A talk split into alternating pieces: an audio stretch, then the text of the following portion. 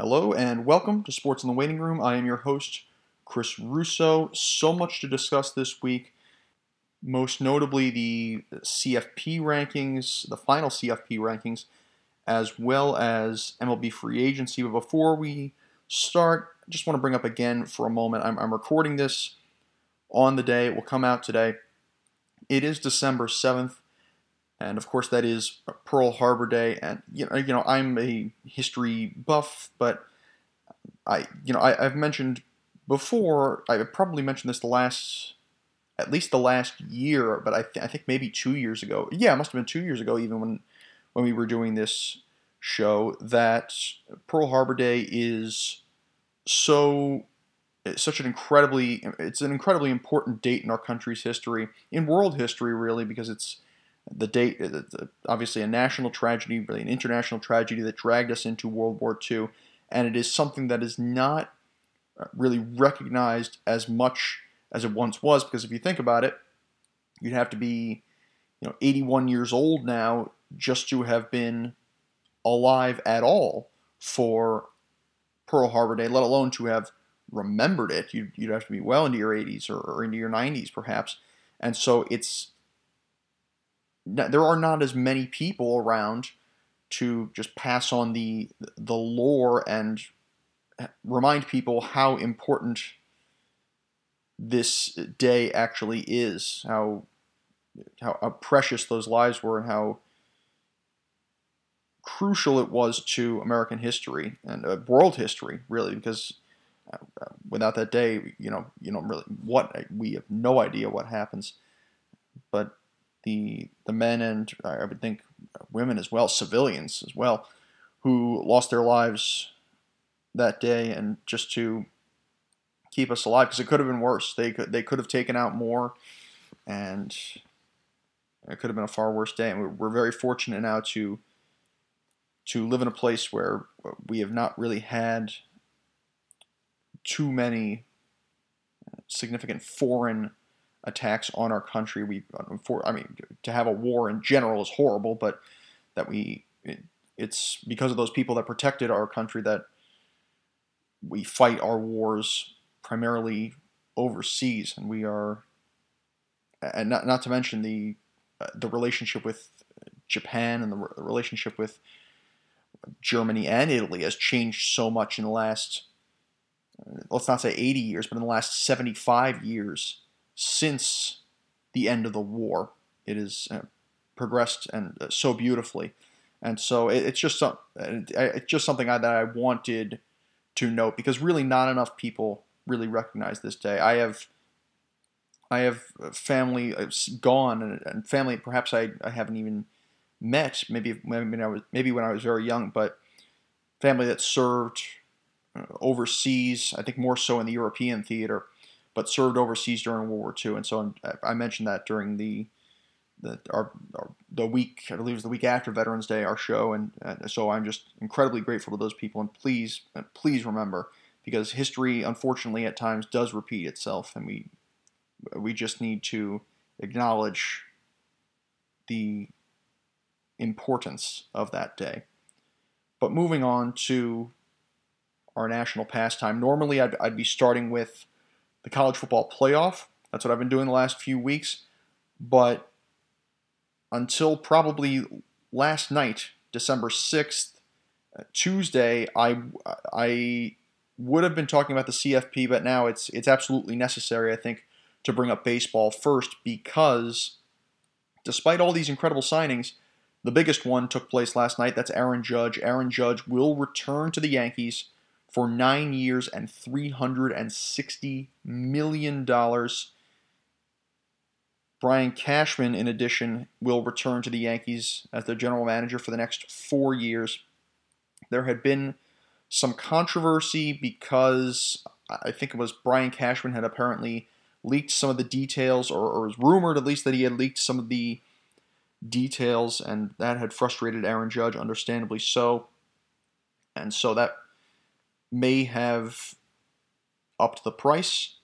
Jon Heyman actually reported falsely, very briefly, that one of his sources had told him that Aaron Judge would be going to the Giants. That turned out to be false. would have made a lot of sense as Judge is from that area of California and he went to Fresno State, ultimately does not do so. Apparently had gone to the winter meetings knowing it would either be the Yankees, the Giants, or the Padres. The Padres, big swing and a miss so far in free agency as they lose Josh Bell. We'll talk about that. Actually, Josh Bell goes to Cleveland, two years, $33 million. That's a huge signing, a big power bat, somebody that Cleveland really needs, guy with a little bit of experience and you know a, a, very light hitting lineup, great contact hitting lineup, but a lighter and younger hitting lineup. That's really one guy who is huge for the Guardians. He can also opt out after this year, by the way. But back to the Judge situation. So Judge will be returning forty million dollars a year. The Yankees were more likely, I think, originally had gone at eight years for three hundred million, which was thirty-seven and a half a year. I figured once they had made that offer, and it seemed Judge wanted pretty much the offer that they ended up giving him. You figured he was probably going to stay because they were not that far apart, especially for all the money the Yankees have. You know, this was a signing they had to make. Now, now the pressure is more so on Judge. It's, it's on the Yankees as well to replenish their bullpen in in the last year and really get some better contact hitters in their lineup. I would say that's what really cost them in against Houston in the ALCS. Their bullpen being severely injured last year. They bring back Tommy Kahnle on a two-year, $11.5 million deal. They bring him back. He'd been around the block. This is this might be his third stint with the Yankees, as a matter of fact. Gone to the White Sox and a couple other places, but a guy who was really good with them was there in 2017, as a matter of fact, the year where really Aaron Judge probably won the, the first MVP the first time, the Yankees probably should have won the American League pennant. But of course, I think we all know what happened then. I digress. So, but the, the pressure is all on Judge now. The pressure is really on Judge to deliver a pennant, let alone a championship, let alone perhaps multiple championships in that nine year window. Even though he will, at this pace, probably go down as an all time great Yankee and an all time great player there is a ton of pressure on him now, and rightfully so for how much money he is getting. Contracts are remarkable in Major League Baseball, let alone sports in general, but a lot of pressure on him, rightfully and understandably so. And I think he was coming back anyway, but I think the relationship with Cashman and that uh, that leak probably is probably the difference between what the Yankees were offering and what what Judge's management wanted. Regardless, he's back. The Yankees can afford him, and that's that. Now we're going to talk about a, a number of other signings. For one thing, the Red Sox signed Kenley Jansen to a two-year, $32 million deal. I had talked over the years about, you know, I, I had said that a lot of a lot of positions in sports are carousels, and one of them I said for years was Red Sox shortstops. Obviously, in the last nine or so years, it's been Xander Bogaerts, but in the last couple of years, I would say it's more likely been their closer position. Once once Craig Kimbrel was out of Boston, it's kind of rotated. It was Barnes, and uh, you know, it, it's it's almost been a bullpen by committee situation for Boston Kenley Jansen comes in, a guy who did well in Atlanta. He's not what he was in Los Angeles, but certainly a veteran presence, a guy who's won a championship before, a guy who has consistently pitched well in the postseason and consistently just been on good teams. So that that's a, a huge aid for Boston at perhaps a reasonable price, considering you know even considering his age and his uh, decline. The Giants were said to be probably the other front runner for Aaron Judge. They do get a very good ball player, and for a very reasonable pr- reasonable price. Also in the outfield, they get Mitch Haniger, three years, forty-three and a half million dollars. Good right-handed bat. He's got some power, and he he also has an opt-out after the second year. But much more reasonable deal for San Francisco, and they can go out and try to sign somebody else still very early on in this period. The Cardinals make a significant signing, and this honestly, again, a very reasonable price. and St. Louis, kind of a mid-market organization in terms of budget, in terms of everything, really. But they bring in Willson Contreras for five years, $87.5 million. So that is, let's see, 17 and a half a year. Not awful. Still one of the top line catchers in the game. Can really anchor uh, that offense. He's a good power hitter, good in the postseason. He's won a championship before. This marks, that being said, kind of difficult when, uh, for Cub fans, I would have to imagine. One, because he goes to the Cardinals, but two, this really marks the end of an era in Chicago. Obviously, David Ross is still their manager, but Willson Contreras was pretty much the last piece of that core of the 2016 championship team.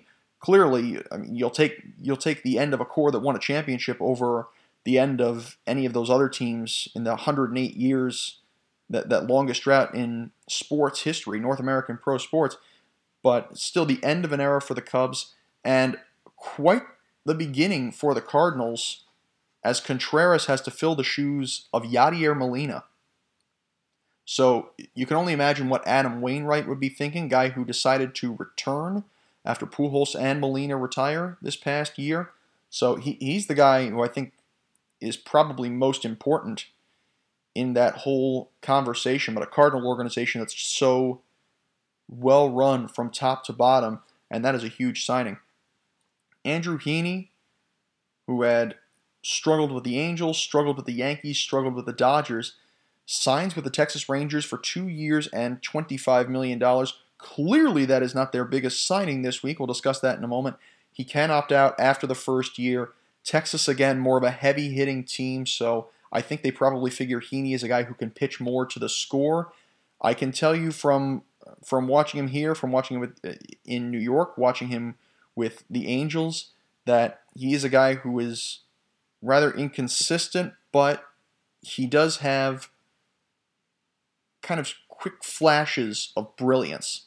It's there. It they, they just need to figure it out. They need to to find that in there, and it could perhaps help that he'll be pitching alongside Jacob DeGrom. Five years, 185 million dollars with the Texas Rangers. The Mets, I don't think we're far off that far off in terms of money. I think they were probably going to give him apparently apparently a little less than what they were going to offer Scherzer, which is difficult considering the age gap. That being said, Scherzer had come from another team, and so price goes up from there. Scherzer has won a championship. Clearly, that's not DeGrom's fault. You know, De- DeGrom's done everything he, he can with the Mets organization. But also, I think Scherzer was less injury prone. And so that was another big thing. So DeGrom who, you know, at least if you're a Mets fan, you can say he didn't go to Atlanta. I figured that's probably that was probably the first team to come to mind, at least other than the Mets, because he's from the Tampa area. He might have grown up, I think, maybe before the Rays were really around, or before the Rays were as big as they are now. And he grew up a Braves fan, so Atlanta would have made a lot of sense, but the Braves are a lot like St. Louis, where they have a lot of homegrown talent. We saw this with with ha- Michael Harris and Spencer Strider this year that they do a very good job of locking up young homegrown talent to reasonable contracts on both sides and kind of deferring that payment to later years just to uh, make make the most of that contract, and it's, and it's a win for both sides. DeGrom is in his prime, maybe a little past his prime. Again, he came up a little later on. He came up to the majors a little later on than than the average ball player, the average pitcher. And you know, again, some guys want money. Some guys just really want money, and so Degrom took thirty-seven and a half million a year. The issue is I don't know how good the Texas Rangers are going to be this year, let alone within the next few years, as they brought in Seager, they brought in Semien, and did not do much. This could be a, a difference in terms of pitching, but I don't know. We shall see. Cody Bellinger makes an interesting signing. This kind of a this is kind of a low risk, high reward deal as the Cubs bring in Cody Bellinger for one year and seventeen and a half million dollars. It's a guy who has unfortunately declined. His production has declined. His health a little bit has declined in the last couple of years since he won the National League MVP. A gentleman who was integral to, or integral, I, I still don't know how it's pronounced. Anyway, so crucial to the success of the Los Angeles Dodgers since he has come into this league. When they won the pennant in 2017, probably should have won the World Series. Won the pennant in 2018, maybe you can argue the same thing. 2020 finally won the World Series after a seemingly much longer wait. Team that, that reached the NLCS in 2021, and and probably just the most successful franchise in baseball over the last at least half decade, maybe over maybe over the last 10 seasons in total.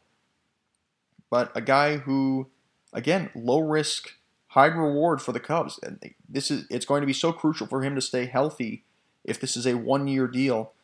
But Cubs are sort of in a transition period here. We mentioned Contreras leaving, and Bellinger is that one guy of, you know, maybe we can hold over and try to bring some guys in before our younger talent can get up. Now, another big signing, they bring in Jameson Taillon, four years, $68 million. This is a guy who pitched very well in Pittsburgh, pitched pretty well with the Yankees. I thought he was a little underutilized in the postseason by Aaron Boone. He had a very good outing. His last outing, I believe, was game one between the Yankees and the Astros in the ALCS. Pulled kind of early. I think it was one run on the board after four and two thirds in a 1 1 game. And, you know, I, have said this with Boone and Girardi, the Yankees have not been the best in terms of bullpen management, but then again, that's kind of what this league is in general here. At, at least they, I think bullpens don't manage it the way I would manage it. I'm a little bit, I'm a little bit more of a baseball purist. I wouldn't say, oh, let you know, let every guy throw a complete game every game, but I think the analytics are a little off to me. Regardless, Taillon is a good pitcher who was a bit of a workhorse for the Yankees this year. He was one of a number of guys with uh, a Yankee bullpen decimated by injuries who pitched a lot more innings, went deeper into games in general this year, and pitched to a, fairly good ERA. It was a very good staff this year. So that that's a good signing for the Cubs. I don't know if he can anchor a rotation necessarily, but that is a, a very good signing. Moving on, as we come here to the NL East, the Phillies make two significant signings, one maybe more so than the other, but the big one, Trey Turner, 11 years, $300 million with the Phillies. Turner, like Bryce Harper, a former national, and you know th- this one is this one has to be really devastating if you're the Dodgers because the Dodgers, I, I, argued this. I didn't understand why they let Corey Seager walk after he won World Series MVP. They trade for Trey Turner. And they don't bring back Turner after, is it, I think, two and a half years? And they never reached the World Series after letting go of Seager. They, they opted for Turner, and Turner still leaves. Dodgers do not win the World Series in the stretch post Seager and only with Turner. That's got to be devastating, I would have to think. I know winning in 2020 really softens the blow, but that was a serious investment they made. And it's the same thing with Scherzer, where it didn't work out. They had Scherzer, they lost in the NLCS, it didn't work.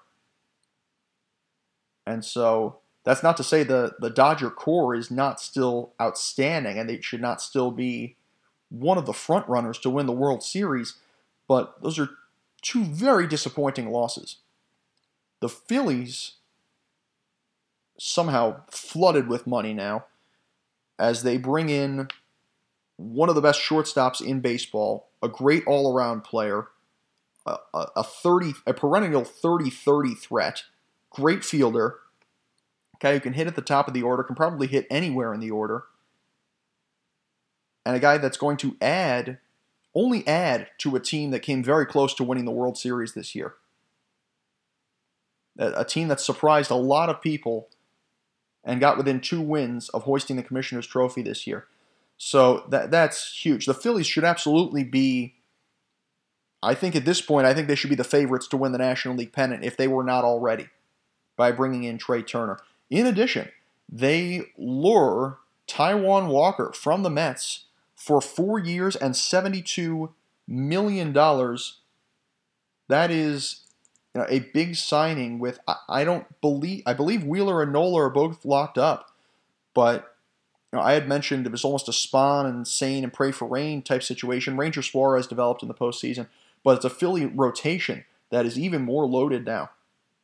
Taijuan Walker, a guy who had pitched in, I believe it was Seattle before the Mets, really developed and became a fan favorite for the Metropolitans this year in particular. Helped a, a very deep rotation, but that is a, a big commitment and an impressive, smart signing by the Phillies to bring him in. The Mets, however, despite losing DeGrom, despite lo- losing Taijuan Walker, they do make two very significant signings in the rotation and perhaps in total, or at least for one, more money than they would have spent on DeGrom and maybe Walker as well.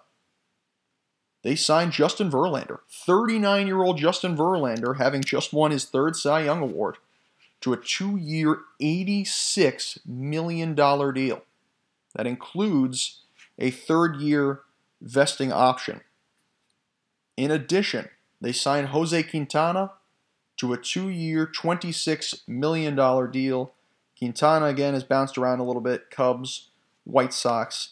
Has not won a championship yet, but a guy who has pitched for high quality organizations. He's pitched in the postseason, pitched in St. Louis as well. And Verlander, of course, is going to go down as one of the great pitchers of his generation somehow had perhaps the best year of his career last year. So it's a serious gamble for the Mets. But I mean, when you when you lose Degrom, we, we all knew Verlander was going to be a huge commodity in free agency this year. He was going to be one of the bigger guys, especially when Judge would sign. Verlander was perhaps going to be the next biggest free agent, possible possible exception being Turner, really. But at least in the short term, could be Verlander. And so, look, the Mets have the money. They've made the investment. And Verlander will be reuniting with a couple of players. Will be reuniting with James McCann for one, but he, he will also be reuniting with his teammate in Detroit, another teammate in Detroit, and that's Max Scherzer. Two guys who made an unbelievable one-two punch. One of the maybe one of the great one-two pitching staffs in the history of Major League Baseball. A team that probably should have won a championship at some point, but time and time again just faltered even deep in the postseason. 2012 lost in the World Series to the Giants. 2013 had that lead over the Red Sox and blew it and uh, got swept by the, the Orioles in the division series 2014. 2011 had been knocked out by the Rangers in the ALCS. But two guys that were incredibly dominant and still are. Scherzer faltered in the postseason, but the Mets are trying to turn back the clock here. Verlander certainly has. So that's a huge, huge deal. Another mid market team, the Brewers, Brewers and Mariners really both benefit from the, benefit from this deal. I, I don't know how good Kolten Wong really is to say that that's getting two bodies going to Milwaukee that are this good uh, is, is that great a deal for Seattle. But the Mariners get Kolten Wong, who is just a solid all around player, can play. He's kind of a utility player, really. Good line drive hitter, has some power. It's not exactly a short porch, I would say, in Seattle, but a fine, fine hitter who can hit maybe two, three, four in the order. Brewers get Jesse Winker, and they get Abraham Toro. Not a bad deal for either team necessarily, but a lot more pressure on Wong and on the on the Mariners. Just because I think that one for two, you know, those are three high quality guys. I think that that two for one should put way more pressure on Wong. Zach Eflin leaves the Phillies.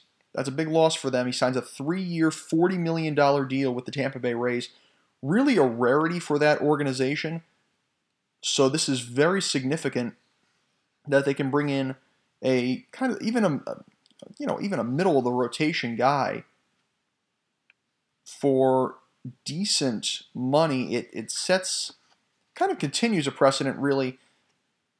I know Corey Kluber was kind of later in his career. Charlie Morton even a little later in his career. Zach Eflin, I think, closer to his prime. And so this is a significant signing for Tampa Bay. A Rays team that again could win the American League East.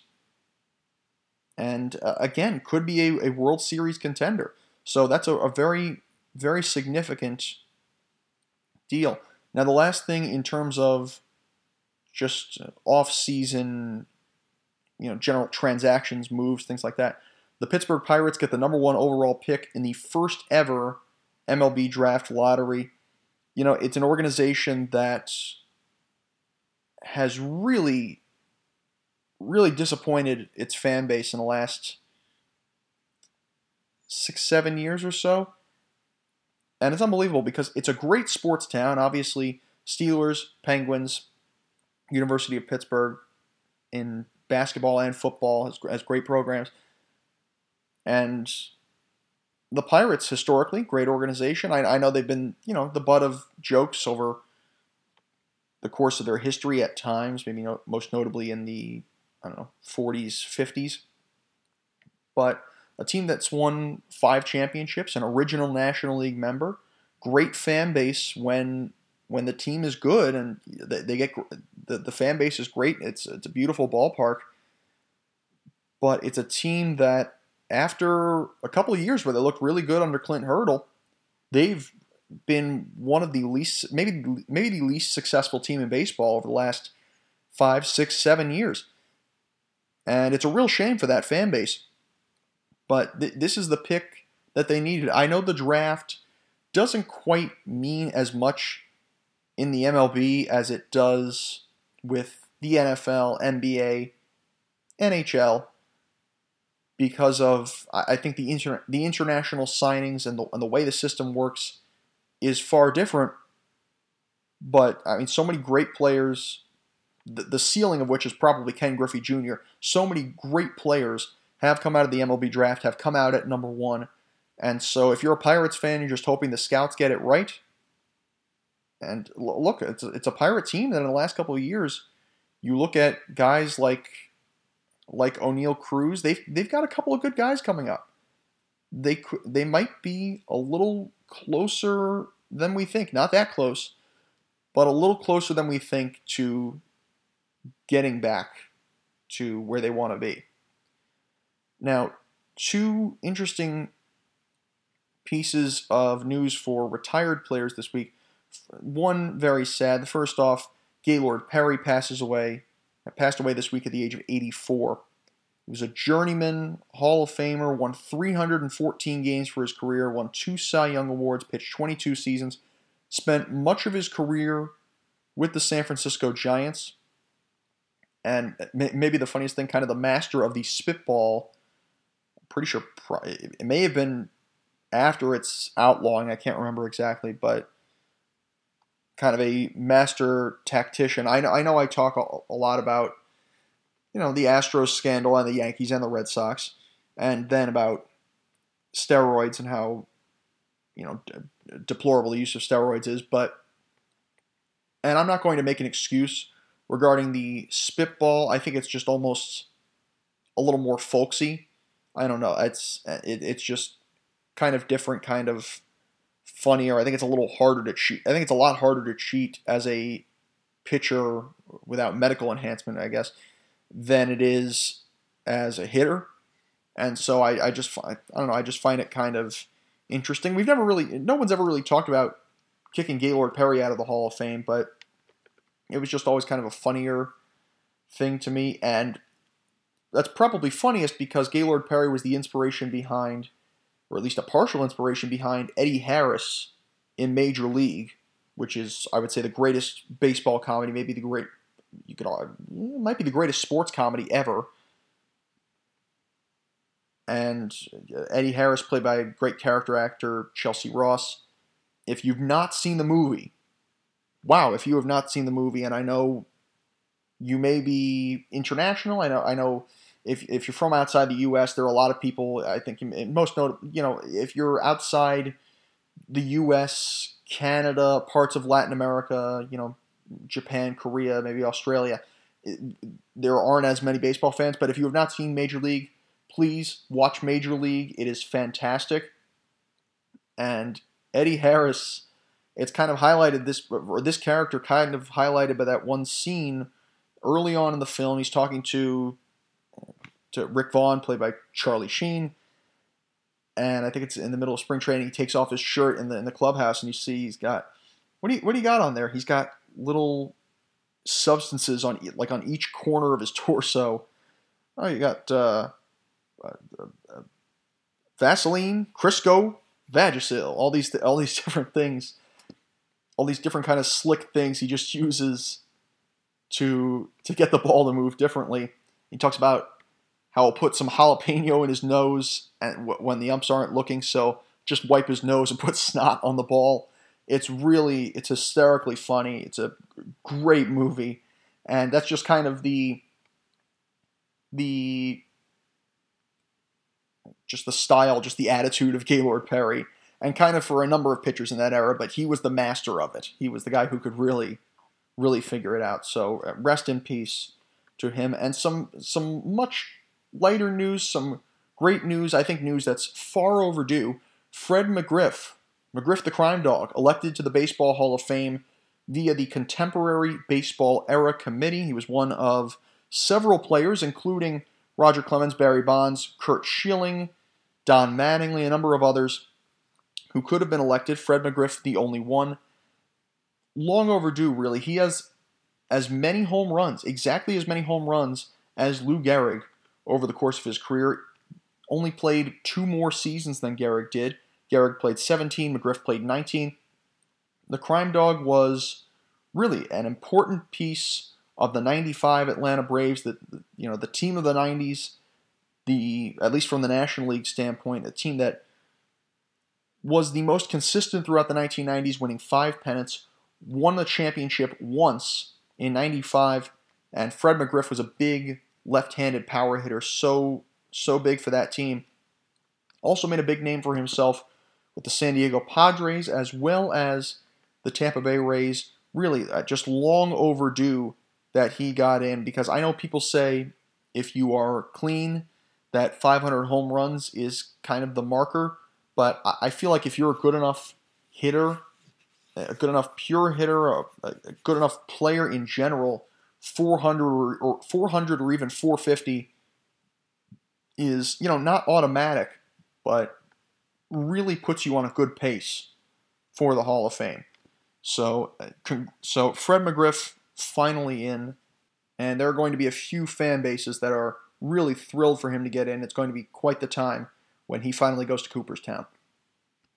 Okay, now after over a half hour, we will finally talk about the college football playoff and then we'll actually talk about football. Well, football, the NFL. Then we'll talk a little bit about the World Cup.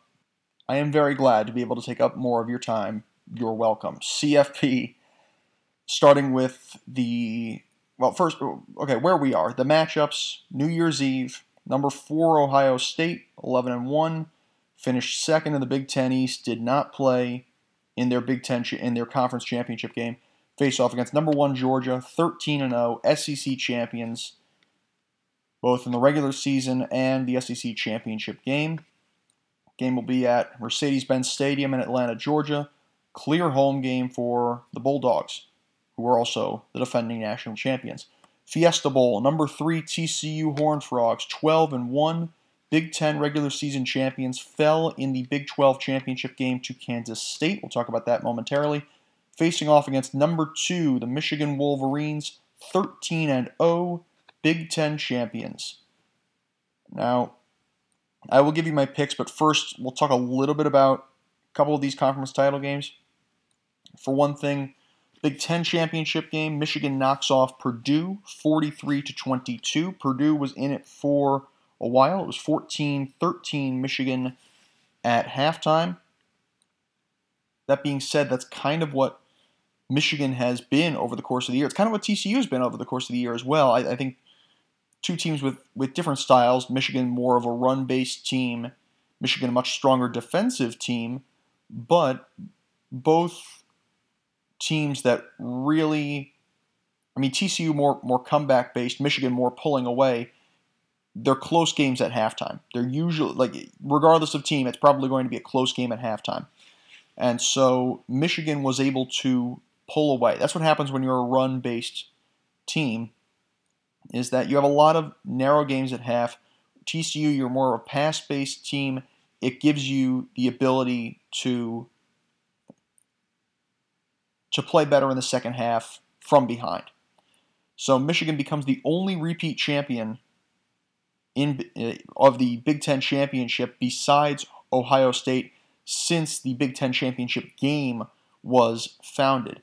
Donovan Edwards named the game's MVP with over 180 yards on the ground, multiple TDs, and it's even more impressive when you consider he did not have Blake Corum with him. Done for the year following knee surgery, Edwards said very nice things about Corum, said he was the best running back in the country and that he should be, I believe, said he should be the Heisman Trophy winner. Very, very kind. I was rather surprised that that Corum was not named a finalist. We'll talk about that in a minute. But Michigan does enter this game, I would not say a heavy favorite, but probably the favorite against TCU. I think even if both teams had won, Michigan, you know, the the standings, the top three would still be the same. And so TCU lost this week. They lost a great game, though, to a very good Kansas State team and I, I don't think it was as much because of how TCU played. Maybe more. So, I think in particular one coaching decision late in this game really, for sure, cost them. I don't know if they would have won by kicking a field goal, but I can tell you that they they pretty much gave the game away when they did not uh, succeed on that try. So, in case you're wondering, TCU Kansas State. Kansas State wins it 31 to 28 in overtime. This is in TCU's backyard, by the way. This is at AT&T Stadium in Arlington. TCU based in Fort Worth. The Horned Frogs decide to go for it on fourth and one. I believe it was fourth and goal on the first possession of overtime. And of course, if you remember, college football, you get the ball at the opposing 25 yard line. There's no, it's not timed. So all Kansas State had to do would, was even if they had just kicked from where they were, it's a you know 42 43 yarder and the game probably ends there. They move a few yards, they kick a chip shot field goal and they're the Big Big 12 champions. But uh, you know TCU played well in this game. They were trailing at half. They were trailing for much of this game. Max Duggan I mean, if this game was actually his Heisman moment, I gen- I genuinely think because even though it was the one game his team lost this season, at least through championship week, this guy played off played his behind off. He had over 250 yards through the air, over 100 yards on the ground, and the th- uh, he got beaten up by the Kansas State defensive line in particular and for how crucial this offense is to that team's success, that is uh, especially big because they're not a great defensive team. They are a great offensive team, and Duggan had to carry them through this game. He played so well, and what stood out to me the most is in the midst of all of that, in the midst of that chaos and and pressure coming from the the Wildcat D line and the Wildcat you know, front seven Duggan actually had a, a cut in his knee. He scraped his knee, with about a minute and a half left in the third quarter, I noticed pretty quickly, and there's no stoppage to play. They don't turn over the ball, they don't score. And so for the last minute and a half, you have to keep moving. They didn't call timeout. For the last minute and a half, Max Duggan just has an open cut. I mean, it wasn't like, you know, a serious, wasn't a wound or anything, but still this open cut on his knee. And God knows, I mean, especially a, a knee for a quarterback, you gotta you gotta be able to push off somewhere. And so that's not easy, and it's I, I believe that's turf. That stuff is not easy to handle, but uh, you know, 90 seconds on a field doing any well, 90 seconds doing anything before you notice that you have an open cut, but 90 seconds as a, a quarterback in, in in D1 college football, leading a team down the field, probably no, um, perhaps knowing he was cut, I wouldn't be surprised. Is is just a, a a show of endurance, a show of strength, and a show of commitment, and that's the uh, Max Duggan is the biggest reason TCU could knock off Michigan. That's that he's the biggest reason. Now I'll, I'll close this with one more. Before I give the picks, close this with one more conference championship game that did not have a CFP representative. USC blew a huge opportunity against Utah because TCU, again, was undefeated and even though they lost, they lost a very close game. USC was in this game for most of the time with Utah, a team that's ranked similarly to Kansas State, both three loss teams, both really good football programs and uh, had great years, and a narrow loss a narrow loss to Utah. I would like to think USC would still make it just based on the format, but USC, despite being in this game for a while, I think it was, was it 24, 23, if memory serves me correctly. Utah just pulled away in this game, 47 to 24 in Las Vegas. And so, I mean, was definitely more of a home game for USC. Utah blows out USC 47 to 24 in the Pac 12 title game, with Cameron Rising throwing for 310 yards and three touchdowns even if USC loses this game, I think if it's if it's narrow, if it's a one score game, I think they're probably still in, even though they go to two losses. But they blew a huge opportunity here. And yeah, they, they, they missed out. Granted, I don't think Ohio State belongs in the playoff either. I've said this. I said that, you know, whoever lost that Michigan Ohio State game even if it was the narrowest of games, probably did not deserve to make the playoff because, fair or not, the losing team would not play in the Big Ten championship game. And if you don't play in your conference championship game, I don't, I don't think you deserve. Uh, assuming there is a conference championship game, I think every team has one now. Every conference has one now, rather. Then I don't think you belong in the playoff. At least in a four-team playoff, maybe even in the 12-team playoff, which we're finally going to have. Apparently not for another two years but we're finally going to have. But yeah, I don't think Ohio State belonged in this playoff, but I, I, I honestly think that because even though they had two losses, that the following teams would actually would actually be more worthy than Ohio State of making the playoff just based on the fact that they played in their conference championship games. Now I know I will be again ridiculed, but those teams are Clemson, Tulane, and I believe I think Troy ended up. I, I, know Troy's on the outside, but again, I think Troy and I think UTSA both won their respective conference championship games. I know those are not Power Five or even you know Power Six quote unquote conferences, eh, quote unquote Power Six conferences, but I, you know, they played in their conference championship game, and so you play you play to the score, you play to what you have and Ohio State did not do that. I thought those other teams did. That being said, in terms of who's the best best football team, Ohio State is probably in that sense worthy of making the playoff. They're probably better than Clemson or USC, who are the, who are the two big ones. I don't I don't necessarily think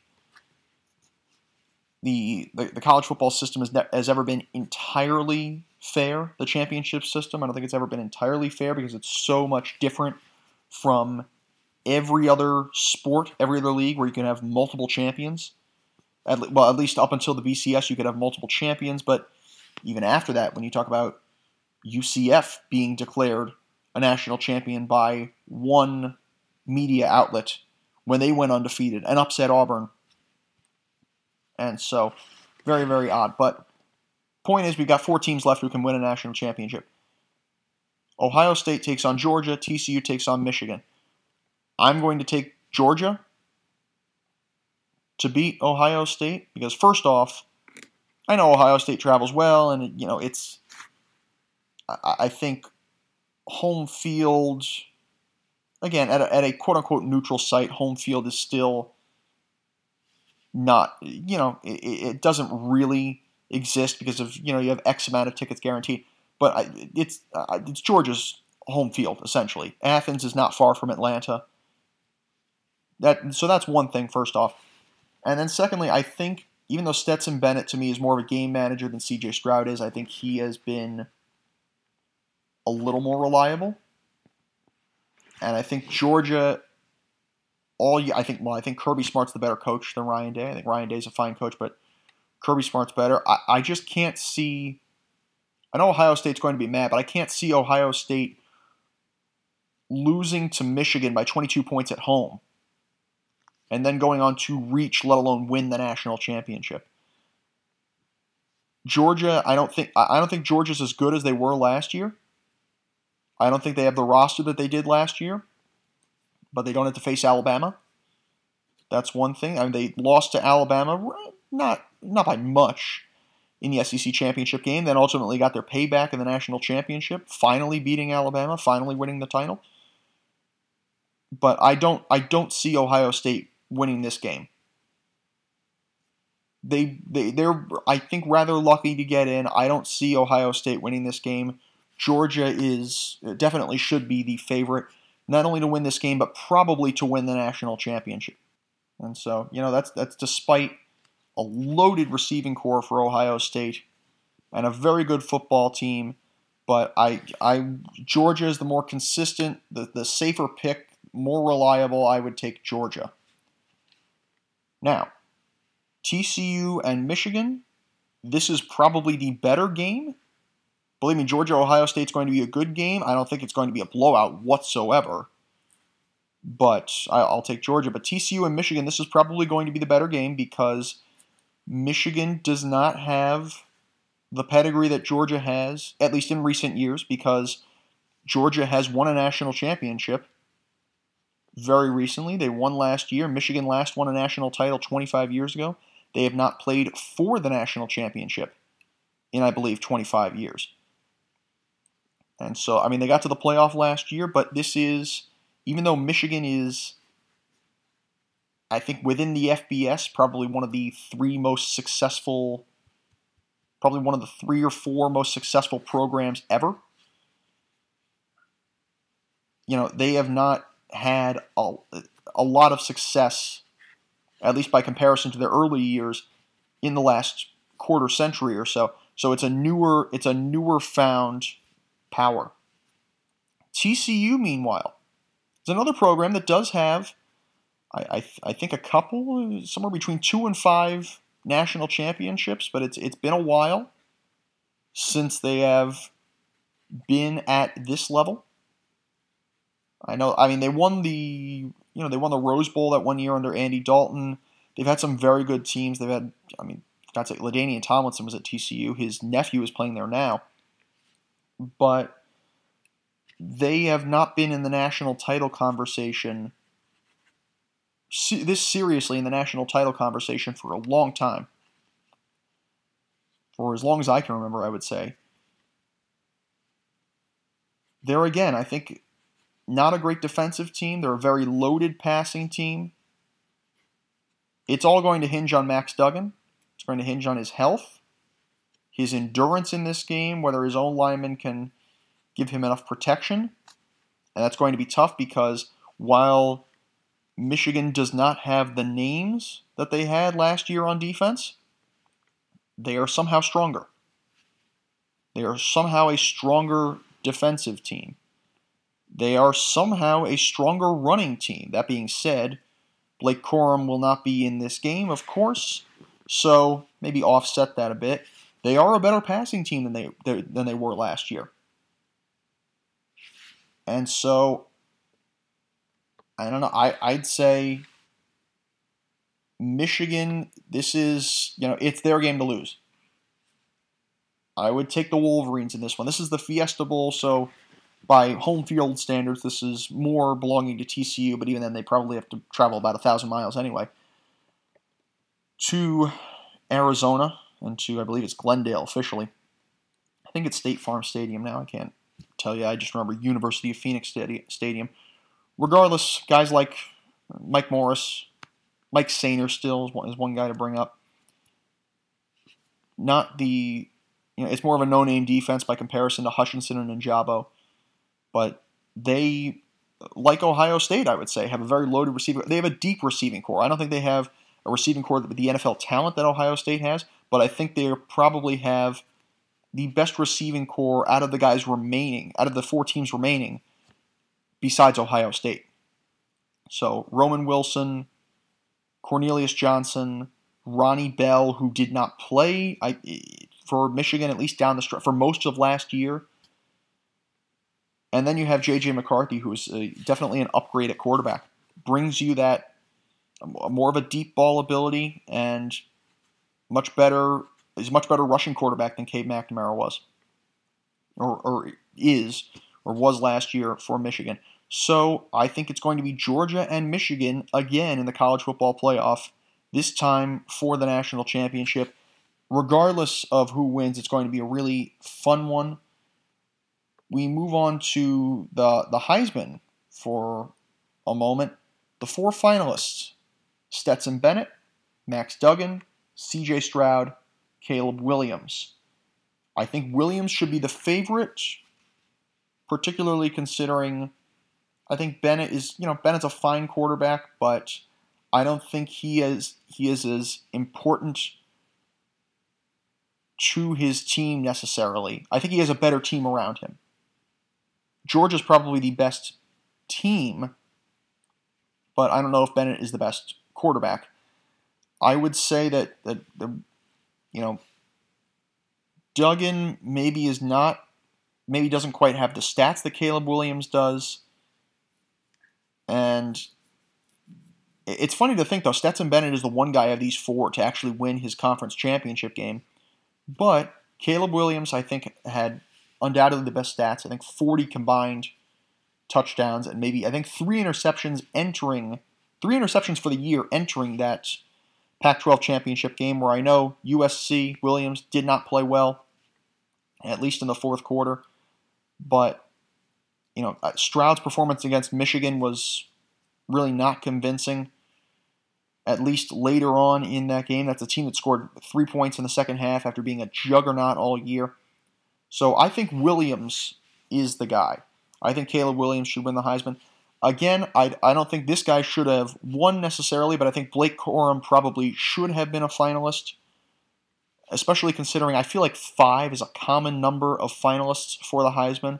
It's almost like, you know, nominees for a for a a single Emmy award where it's just a, a very random number nowadays. Could be five, could be six, I don't know. But uh, Corum, I, I think I think probably should have been. I know he was injured for the last you know, game and a half, really two and a half games technically, but really had great numbers this year and was probably as important to Michigan as most of these guys were to their teams, or at least pretty close. But yeah, Caleb Williams is the favorite. Other big news Deion Sanders named the next head coach of Colorado. That's a program that has really needed some rebuilding. It's going to be it, it, it's going to have a bigger opportunity now with the 12 team playoff coming and USC and UCLA leaving the Pac 12. That's going to leave a lot of space, first and foremost, for schools like Oregon in particular, Oregon, Washington, Utah. But then you have these schools like Stanford, Oregon State, Colorado is going to be on the rise. And so Deion Sanders is a guy who really proved himself at at the at the FCS level and proved that he is more than just a player, more than just a commentator, more than just a personality. That he is a guy who can take command of a locker room. So it's an interesting hire. It's a gutsy hire, and we'll see how it works. And uh, last thing, college wise, Cade McNamara transfers to Iowa. He, you know what? Give him credit for. I know he's not JJ McCarthy. Give him credit for what he did with Michigan. He was finally the guy to get them to the playoff. I know it was a lot on the back of the running game and the defense and the coaching of Jim Harbaugh, but Cade McNamara did his job, at least until the Georgia game. Could be a good fit at Iowa considering the quarterback position is probably the only gaping hole for that team. They have a very strong defense. They've had a very strong defense this year. The coaching was good. Offensive line was pretty solid. Again, it's tight end university. They got a great fan base and a great culture there. So, I mean, if, if McNamara can plug in well to that system, that could be a team that could not only compete for the Big Ten West, but maybe for some even bigger hardware. So that's that's a significant uh, significant move. We are kind of running a little long, so I'm going to just try to breeze through the NFL week. Bills defeat the Patriots 24 to 10 in Foxborough. Thursday night football. Bills go to 9 and 3. Pats drop to 6 and 6. Josh Allen, two TDs, 22 of 33, 223. The big news Von Miller done for the year with an ACL tear. One of the, I mean, they got a solid secondary, but that's huge news for the Bills. And that's maybe what could separate them from the Super Bowl this season. Absolute killer as the Bills are a game up on the Dolphins. Patriots in the basement and still a very good AFC East. They're 500. But the Patriots down to 6 and 6, I think a game out of that last playoff spot. Very emotional game in Atlanta as the Steelers beat the Falcons 1916. Craig Ironhead Heyward was a fullback for many years in the NFL, played for the Falcons, passed away with a battle with cancer at age 39. His, well, you definitely know his son Cam, solid uh, defensive lineman for the Steelers, and then his son Connor caught his first ever NFL touchdown pass miles away from his father's grave. Really unbelievable. As this the Steelers improved to five and seven, Falcons dropped to five and eight. The not a bad performance. Kenny Pickett, 16 of 28, 197 and a touchdown. Steelers were really good in term of in terms of time of possession, just controlling the game. Falcons, again, as they did with Washington last week, just too little, too late. Packers beat the Bears 28-19. Lions obliterate the Jaguars 40 to 14. Great game, Jets Vikings. Jets really, I think, are a, little better than the score indicated. The Jets really played the Vikings well in this game. Kind of kept it, or at least in the second half, rather. They were down 20 to 3 late in the first half. Got a field goal right before halftime. I think it was a 60 yarder by Greg Zuerlein, breaking the Jets record. Mike White threw two picks, but he went 31 57 for 369 yards. Really did a lot to prove himself in this game. Jets kept settling for field goals and they kept in it for a while.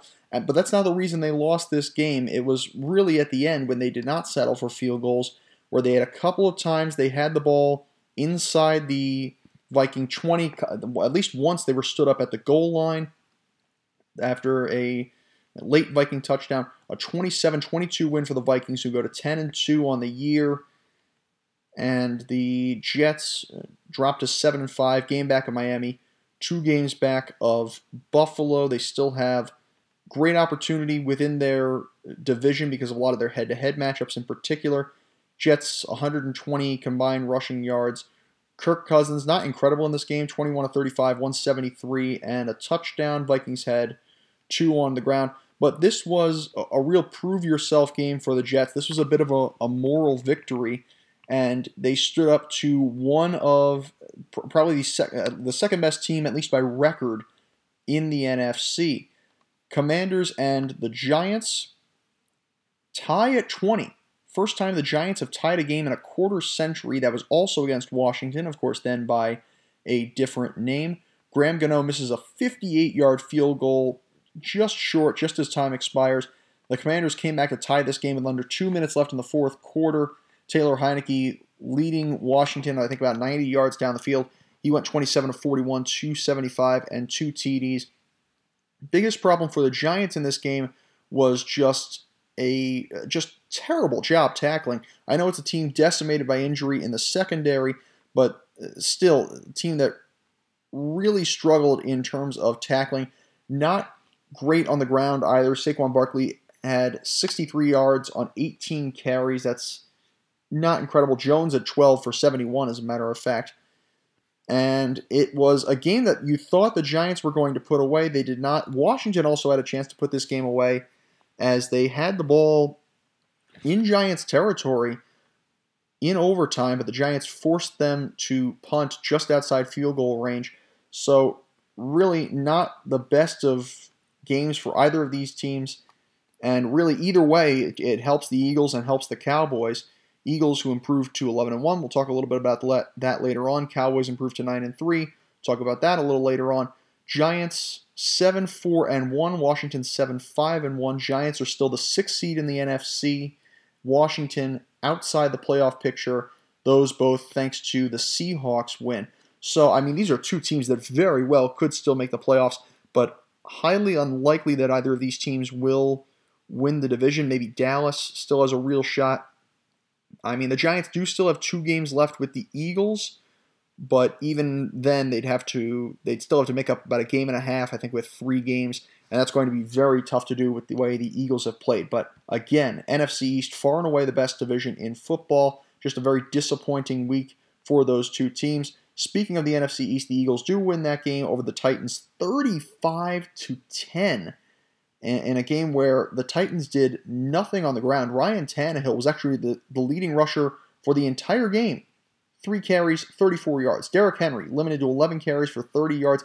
Even the Eagle running game, not good. Combined 67 yards on the ground on 24 carries. This was actually a well, not not a two-way shootout, but it was a one-way shootout really. As Jalen Hurts showed up through the air, 29 of 39, 380 yards, and three touchdowns. The Eagles took a 21 to 10 lead to the half, dominated the Titans in the second half, and cruised to 11 and 1, the best record in football. The Titans are still probably far and away the best team in the AFC South, 7 and 5 as the Colts and the Colts dropped to 4 8 and 1, the Jaguars dropped to 4 and 8. The Titans should still probably run away with that division but that is a really bad loss if you expect to potentially play this team in the Super Bowl. Ravens beat the Broncos by a score of 10 to 9. Lamar Jackson injured, but Tyler Huntley leads the Ravens to a surprising victory after trailing 9 3 to the Broncos. That shows again that despite an outstanding Bronco defense, Denver really has been weak and at the quarterback position. Surprising at the quarterback position, but offensively in general this year, with uh, Russell Wilson coming to Denver, 17 of 22, 189 in this game. Ravens survive. They go to 8 and 4, leading the division still through a tiebreaker with the Bengals. The Browns beat the Texans 27 to 14. They ultimately win Deshaun Watson's return to Houston but he played poorly. He was 12 of 22 for 131, no touchdowns, and a pick. All the Cleveland touchdowns came from defense and special teams, and almost all of their points came from defense and special teams. Donovan Peoples Jones had a 76 yard return for a touchdown on a punt. Denzel Ward had a four yard fumble return TD. Tony Fields had a 16 yard pick six. And even one of the two field goals for Cleveland came after a Houston fumble at their own 32 yard line Browns did very little. Even the one field goal drive they did have, I think they drove maybe 40 yards. So it was all Cleveland defense and special teams. The Browns go to five and seven, still not too far on the outside. I think about two games out for that last wild card spot. They're ho- they're hoping Watson improves. Texans drop to 110 and 1. Seahawks win a game against the Rams that was probably expected, at least going into this week, to be little bit of a wider margin of victory. They survived, win at 27 23. Late touchdown pass from Geno Smith to, D- to DK Metcalf. Seahawks, again, as I mentioned, 7 and 5. They're the last playoff spot right now. And only one game back of the Niners for the NFC West lead. Geno Smith, 28 of 39, 367, three TDs. Rams dropped to 3 and 9. Rams, by the way, pick up Baker Mayfield, released by the Panthers after Matt Stafford goes on IR. I figured he was going to San Francisco after what happened this week, and it would have made a lot more sense, would have helped a lot more, and he would have been of much better service. But a Rams team at 3 and 9, that's very difficult. The Niners at 8 and 4, they knock off the Dolphins 33 to 17 despite the loss of Jimmy Garoppolo in this game. Garoppolo suffers an injured foot, originally believed to need season ending surgery. He apparently will not. He may be back for the playoffs. So if you're the Niners, you just need to survive. Brock Purdy in this game. Brock Purdy comes off the bench 25 of 37, 210, two touchdowns, one pick. The Niners outscore the Dolphins 16 to 7 in the second half. They combined for over 120 yards on the ground. The Dolphins, including two former 49ers, only two players rushed for the Dolphins in this game, both ex Niners. Raheem Mostert, seven carries, 30 yards. Jeff Wilson Jr., one carry, three yards. That was the biggest difference in this game. Niners go to 8 and 4, still lead the NFC West. Dolphins trailing the Bills by one game in the AFC East. Great game. I got to see a good portion of this. I was covering an 87s game on Sunday, so I didn't really get a lot of every game. But the Bengals, in maybe the most anticipated game of the week, beat the Chiefs 27 24. The Bengals were probably the better team in the first half, up 14 10. Chiefs come back to take a lead, but the Bengals outscore Kansas City 10 0 in the fourth quarter as Joe Burrow again beats Patrick Mahomes. I think he's 3 0 now against the Chiefs, but all very, very close games. Harrison Butker narrowly missed a long field goal in the final minutes. Joe Burrow in this game, 25 of 31, 286, two TDs. What I like about these Chiefs Bengals games is that they're not really shootouts. They're not really low scoring games either, but they're not really shootouts. Patrick Mahomes, 16 of 27, 223, and a touchdown.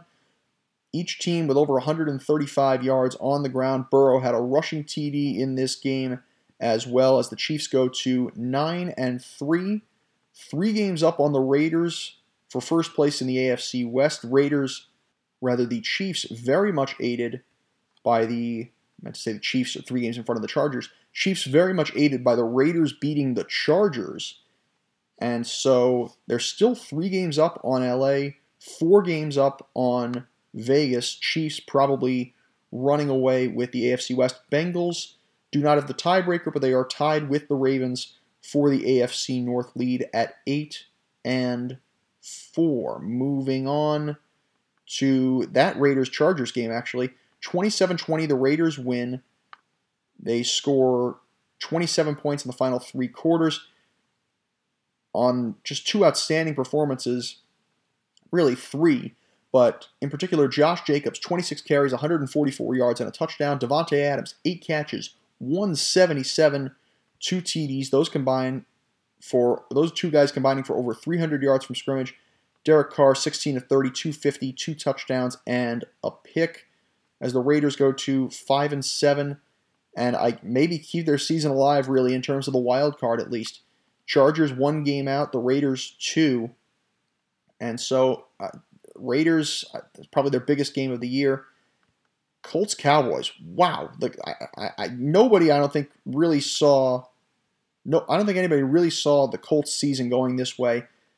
They were in this game at the end of three quarters, trailing 21 to 19 in Dallas, a team that is almost certainly going to make the playoffs, and gave up 33 points in the fourth quarter. Outscored 33 nothing in the fourth quarter. Uh, seriously, this was and just a turnover Dallas dominated the turnover battle. Dak Prescott in this game more game manager like, but great in the red zone 20 of 30 for 170 yards, but three touchdowns, one pick. Cowboys in a balanced attack 220 yards on the ground, four rushing touchdowns. Nobody had more than 100 yards on the ground, by the way. Nobody had more than, I think, like 75 receiving. Tony Pollard, I think, led with 91 yards. Did so. Ezekiel Elliott had 70 something, I believe. But just a really balanced attack for Dallas. They recorded five takeaways. Here's the big here's the big one right here. Five takeaways leading to 33 points, including multiple, uh, at least one return TD, as a matter of fact. Really, the, the Colts offense, particularly in the fourth quarter, but just in general, abysmal in this game. Matt Ryan threw three picks. They turned over the ball. Again, they turned it over five times. And it's funny, I kind of did the math. Had Jeff Saturday told Matt Ryan to take a knee on those five possessions, as if the water boy was on the field, kind of that mud bowl strategy, the Colts would have lost by two points. So, granted, they still would have lost, but that's so big. The Dallas defense really took over in this game. Malik Hooker with a pick six in the fourth quarter. Dallas still kind of in the hunt with the Eagles two games back with five games to play in the NFC East. And then the last game, another very disappointing fourth quarter for the road team. The Saints, who had dominated most of this game, they were much better in terms of time of possession for a good point. They looked like the better rushing team, just great defensively. As the Buccaneers had 76 yards on the ground in total, or you know, Saints only had 66, but it was a running back by committee approach. They give up two touchdowns in the last about four minutes, I believe. Blew multiple opportunities and really just gave this game away. Tom Brady threw the ball 54 times. Andy Dalton threw it only 28 times. Brady 36 of 54, 281, two touchdowns and a pick. And it's funny, these were chunk plays. I, I watched the, the replay of this game and all these plays. I mean, there's one pass interference in the end zone, but most of these plays were chunk plays, just kind of 10 yard pickups. 10 yards, get out of bounds. The Bucks work the clock well. Brady again, just as he's done all career, very methodical. But the Saints, the Saints really just blew this one. And had the Saints won this game, they would have been a half game back of Tampa for the NFC South lead in an already very weak division. The Buccaneers lead this division at 6 and 6. They actually have a negative point differential. They have a negative point differential and they lead this division. So, uh, the Buccaneers keeping their season alive, and you think maybe with that methodical approach, the ability to come back late, and also the ability to stop the Saints and just kind of the, the, bend but don't break defense. Wil Lutz with three field goals in this game that just the, the bend but don't break defense. Maybe Tampa Bay could still win. Maybe Tampa Bay could still win the whole thing. All right, just trying to rush through this a little bit. The World Cup, we'll finish with the World Cup. Spain knocked out by Morocco, very surprisingly, in the round of 16 PKs. Morocco, somehow, the only remaining team out of the eight that will play in the quarterfinals that has never reached the semifinals. They are also the lone representative of Africa. Really, I would say far and away the biggest underdog remaining in this tournament, which is funny too because Spain already, I mean, Spain is one of you know, there are only really a handful of teams that have actually won the World Cup. And Spain, of course, one of the premier programs in the world. The U.S. knocked out by the Netherlands 3 to 1 in the round of 16. I watched this game in its entirety. The U.S. actually had, I think, the bulk of chances, the bulk of possession, but the Netherlands was just very good in transition. Again, a bend but don't break defense they limited the the U.S. corners. I think the U.S. was in the front third of the field from their end, far more than the Netherlands was. But That goal in added time at the end of the first half put up the Netherlands 2 0. Just a real killer. And then the third goal that put them away after the U.S. had finally gotten on the board, real killer. This was a, a great performance for the U.S. Getting back to the round of 16. They're still a very young program, but really have some things still to do. A little bit of a preview. We'll have the Netherlands against Argentina. It's the first quarterfinal of four. Lionel Messi with his first ever goal in the knockout stage. Croatia will battle Brazil. Brazil, of course, most World Cup titles all time with five. Croatia still trying to win its first title. The Netherlands, by the way, having made the World Cup final three times, but yet to win. Last time they went was in 2010 when they fell to Spain. Croatia, last World Cup finalist, falling to France in 2018. They'll battle Brazil in an attempt to return to the final. Really interesting. We'll get to see England and France go head to head, fight for the Battle of the English Channel. Kylian Mbappe, there's a great piece about him I read in Sports Illustrated discussing uh, just his willingness to stay in France uh, at, at the club level despite being tempted to go elsewhere. In addition, uh, just his his upbringing, the you know the, the racial divide, the, the cultural divide, being growing up only a few miles outside of Paris, and so it's uh, really just fascinating for such a young guy. But Mbappe looks to make France the first repeat World Cup champions in well over a half century. Morocco, last but not least, Morocco will take on Portugal. This is more interesting, a an older Portuguese program because of Cristiano Ronaldo in particular, who has made this incredible agreement, this insane 200 plus million dollar three year uh, agreement to play in the Saudi League and it's just very interesting that this decision was also made while he's in Qatar because uh, you know they've been dis- discussing the human rights violations within Saudi Arabia. We talked about that with the LIV Golf tournament, talked about it with Qatar. It's very disappointing to I think to see it because I was hope I I did not think Ronaldo would make this signing and, and apparently he did so, but he can honestly prove everybody right or wrong or whatever if he can finally win World Cup, but it's really anybody. It's it's really up to anybody, even Morocco. So it's going to be really fun as this takes place on Friday and Saturday and even further into the holiday season. So that does it for us this week. I thank you so much for your time. A sincere thank you.